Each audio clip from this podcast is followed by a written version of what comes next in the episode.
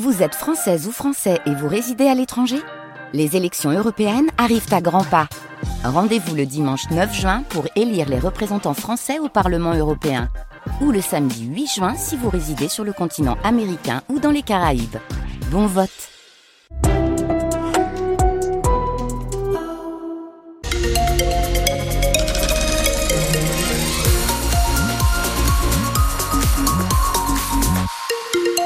On va s'informer, nous sommes le samedi 9 décembre. Je vais commencer avec une bonne nouvelle pour vous dire que vous roulez correctement sur les grands axes de la région en direction de Paris, Bruxelles, en direction de Dunkerque euh, également. Et si vous venez en métropole lilloise, tout va bien.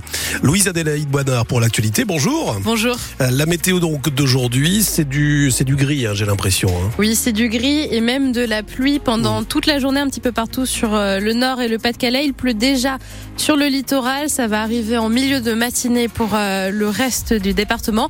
En revanche, il fait plutôt doux. Aujourd'hui, on est déjà à 7-8 degrés pour le moment et ça va monter jusqu'à 13 cet après-midi.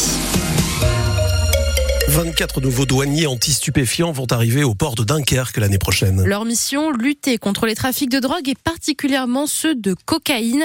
Les saisies de poudre blanche ont été multipliées par 5 en Europe en 10 ans. Cette nouvelle brigade a été annoncée hier par le ministre délégué au compte public, Thomas Cazenave, en déplacement au grand port maritime de Dunkerque.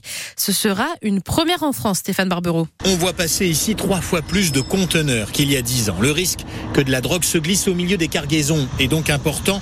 L'arrivée d'un scanner mobile sera une aide précieuse pour Frédéric Durand, directrice régionale des douanes à Dunkerque. Les réseaux de criminalité ont de plus en plus d'imagination. C'est à nous également de nous adapter et de les suivre et de nous doter de moyens qui nous permettent de radiographier ou scanner l'ensemble, que ce soit des conteneurs ou que ce soit des camions. On ne peut évidemment pas contrôler tous les conteneurs, ce serait ridicule. D'abord, on bloquerait les flux, c'est vraiment pas notre sujet. Par contre, de détecter l'anormalité, c'est-à-dire ce qui n'est pas normal. Ça passe aussi par des effectifs supplémentaires. 24 douaniers attendus à Dunkerque ces prochains mois. Il y a aussi l'importance du renseignement que les douanes vont développer parce qu'ailleurs en Europe, les trafiquants ont déjà corrompu des dockers, des équipages et même des douaniers. Un risque que le ministre des Comptes publics, Thomas Cazenave, affirme ne pas sous-estimer. Je vais vous dire, on est tous euh, exposés au risque de la corruption. C'est pour ça que nous, on souhaite travailler toujours en coopération. Moi, je veux protéger les douaniers contre le risque de corruption. La Direction générale des douanes met en œuvre un plan de prévention, bien informé, assurer la rotation des équipes sur euh, les postes les plus euh, sensibles, procéder à des contrôles aléatoires. On a tous intérêt à mieux lutter contre les stupéfiants. Environ 400 kilos de cocaïne ont été saisis au port de Dunkerque l'an passé,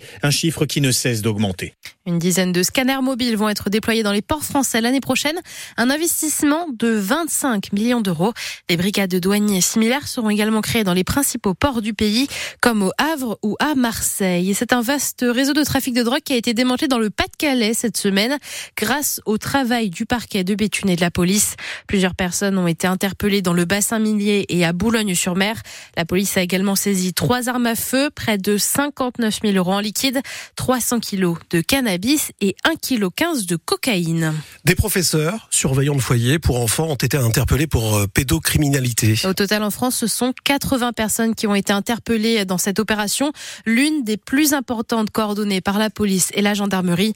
Le ministre nordiste de l'Intérieur, Gérald Darmanin, s'est félicité de ce gros coup de filet, Yannick Falt. Les coups de filet de ce type sont désormais réguliers. 48 personnes interpellées il y a un an, mais c'est l'ampleur de l'opération qui marque les esprits. 80 interpellations cette semaine donc, 53 départements concernés, en métropole et en outre-mer. Pour la seule journée d'hier, plus de 10 000 fichiers d'images pédopornographiques saisis. Parmi les suspects interpellés, deux enseignants, un ambulancier et un surveillant de nuit dans un foyer pour enfants handicapés déjà condamnés dans une affaire de viol. Une quinzaine d'hommes au total ont été placés en détention provisoire, les autres libérés sous contrôle judiciaire. Opération menée conjointement par la police et la gendarmerie et coordonnée par le nouvel office des mineurs créé il y a trois mois, l'OFMIN qui précise que dans la moitié des dossiers de pédopornographie en ligne, les auteurs sont passés ou passeront à l'acte.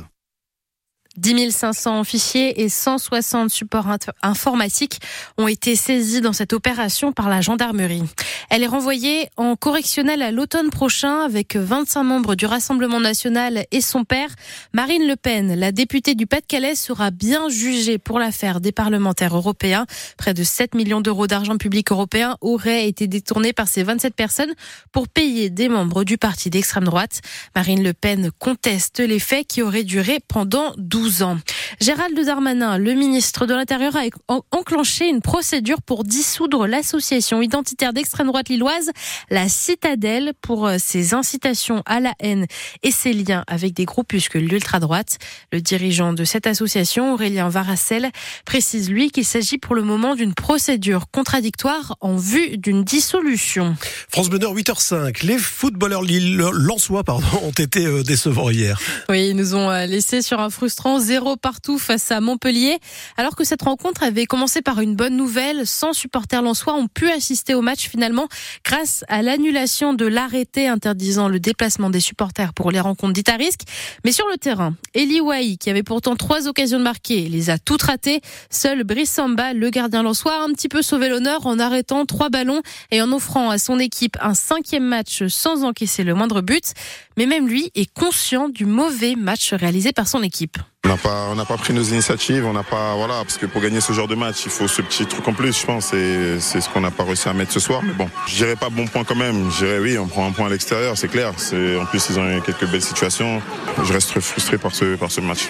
Lens passe quand même cinquième de Ligue 1 pour le moment, mais la quinzième journée du championnat continue aujourd'hui encore et demain. Ce soir, il y aura un affrontement Paris-Nantes et un match Rennes-Monaco. Demain, Lille jouera contre Clermont et on leur souhaite un meilleur résultat que leurs consoeurs, les féminines du LOSC qui se sont fait écraser par les Lyonnaises 5 à 0 hier. Et les footballeurs du RC Calais, eux, sont dans les starting blocks. Et oui, car ils vont avoir un sacré défi à relever cet après-midi. Ces joueurs de régional 1 vont affronter des professionnels de Ligue 2, ceux de Caen. Ils ont quatre divisions d'écart euh, entre, entre eux. Mais ça ne fait pas peur à Olivier Laridon, l'entraîneur du RC Calais. Il a une grande confiance en ses joueurs qui se sont donnés à l'entraînement toute cette semaine. Nous, on aimerait que ce soit des matchs de Coupe de France tous les week-ends parce qu'on a bien senti cette semaine des entraînements avec euh, beaucoup d'intensité. Euh, les garçons ont faim. Si moi je leur dis on prend cet adversaire comme un adversaire de championnat. Je suis pas persuadé que mes joueurs ils puissent à un moment se dire oh le coach il est occupé de nous endormir là. Non, ils sont pas fous mes joueurs. Ils savent très bien qu'en phase 2, ils vont avoir une équipe de Ligue 2 bien mieux préparée. Mais nous, en tout cas, on a des garçons qui sont euh, aujourd'hui euh, mentalement euh, costauds pour rivaliser avec avec cette équipe de camp. On a su se sortir de situations délicates, que ce soit en championnat ou en coupe. On est conscient de nos qualités. On sait quand c'est plus fort mais on va tout donner pour passer. Ça, c'est une certitude. On peut se dire qu'aujourd'hui, on a, on a toutes nos chances aussi, quoi. Et la petite info en plus, c'est que le RC Calais n'existe que depuis six mois. Calais-Camp, c'est donc à 17h ce soir au stade de l'Épopée. Trois autoclubs de chez nous jouent en Coupe de France aujourd'hui également. Saint-Omer en Régional 1 aussi s'oppose à Épinal en National à 18h. Valenciennes en Ligue 2 reçoit Reims, Sainte-Anne en National 3 à 13h30. Fény-Aunois en National 2 affronte Itancourt en Régional 1 à 14h. Et demain, c'est Blériot-Plage en Régional 3 qui jouera contre Chambly en National 2. Enfin, les nordistes sont déjà très généreux pour cette édition du Téléthon 2023. Ils ont promis de donner 163 500 euros à 8 heures à l'instant où je vous parle pour financer la recherche médicale. Les promesses de dons des habitants du Pas-de-Calais s'élèvent, elles, à 70 900 euros. Au total, en France, le compteur du Téléthon est déjà à plus de 10 millions d'euros. Et si vous aussi, vous voulez donner, il suffit d'appeler le 36 37.